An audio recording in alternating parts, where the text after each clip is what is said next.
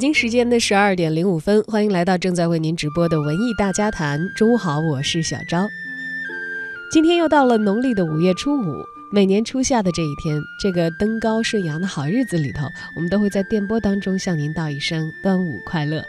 而接下来呢，我们的节目当中有一个特别的环节，想让大家通过我们的电波来认识一位特别的朋友。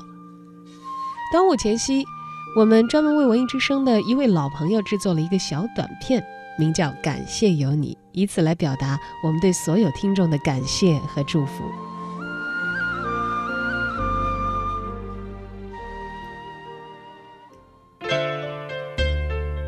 前2天，文艺之声来了一位特别的客人。哟，阿姨，您又给我们送粽子来了啊！这是第3次了吧？啊，对。哎，这还热乎着呢。啊，对，刚煮出来的嘛。什么馅儿？我看还分着不同包呢。啊，有枣馅儿的，有豆沙馅儿的。本来还想做肉馅儿的吧，试验了几次没成功，不敢再送了。那这热乎着，您是几点开始弄的呀？昨天包的，然后的话，昨天晚上就把它都煮好了，然后就一直焖着，到今天早上起来拿出来给你送过来。送过来，我们刚好能吃。对对对。您看，您每年，我记得您夏天给我们送过水果，对，樱桃。啊，还有柚子，对对对，每年端午的时候给我们送粽子，对，冬天还给我们织过帽子，啊，对，对我们太好了。他的网名叫风信子的花语，文艺之声的每一位主持人都认识他。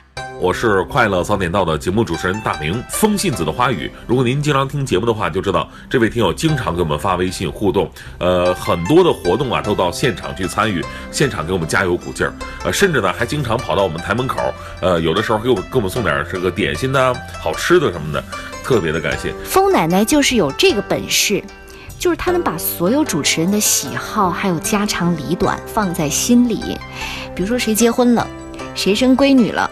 然后谁是左撇子，谁昨天晚上没睡好，我就觉得吧，就是文艺之声的主持人，他绝对的门儿清。有一天上班，我到办公室的时候，别的节目组正在分蛋糕，好像是快乐早点到吧，好像因为他们的节目，那个时候是过每一年的生日，我一看，哎，2个蛋糕好阔气啊，他们的小编就跟我说，我们自己其实只准备了1个，另外1个蛋糕是我们非常亲爱的听友。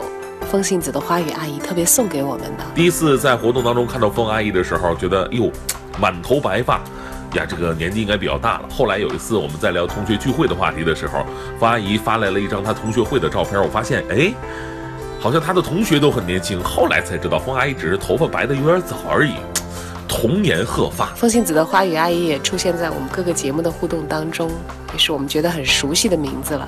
我就因为这个专门去搜了一下，哎，到底风信子的花语是什么？燃生命之火，想丰富人生。我觉得其实这就像风信子阿姨带给我们的感觉一样，让我们的人生更丰富了。对阿姨来说，文艺之声也是她最贴心的陪伴。怎么说呢？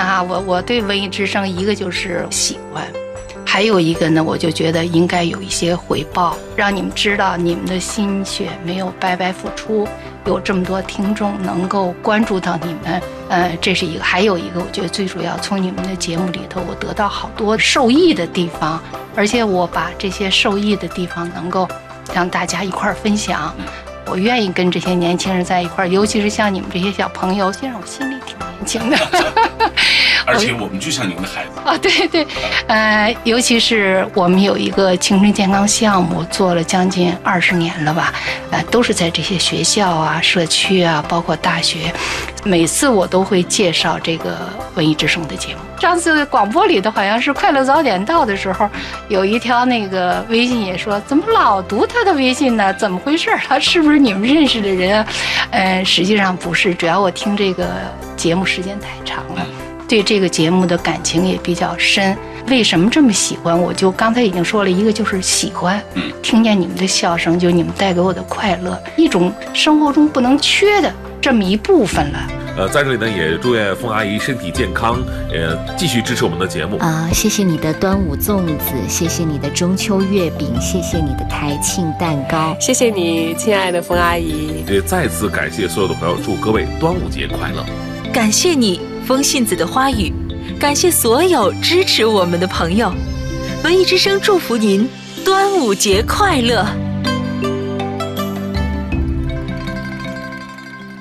感谢每一个在文艺之声相识的你。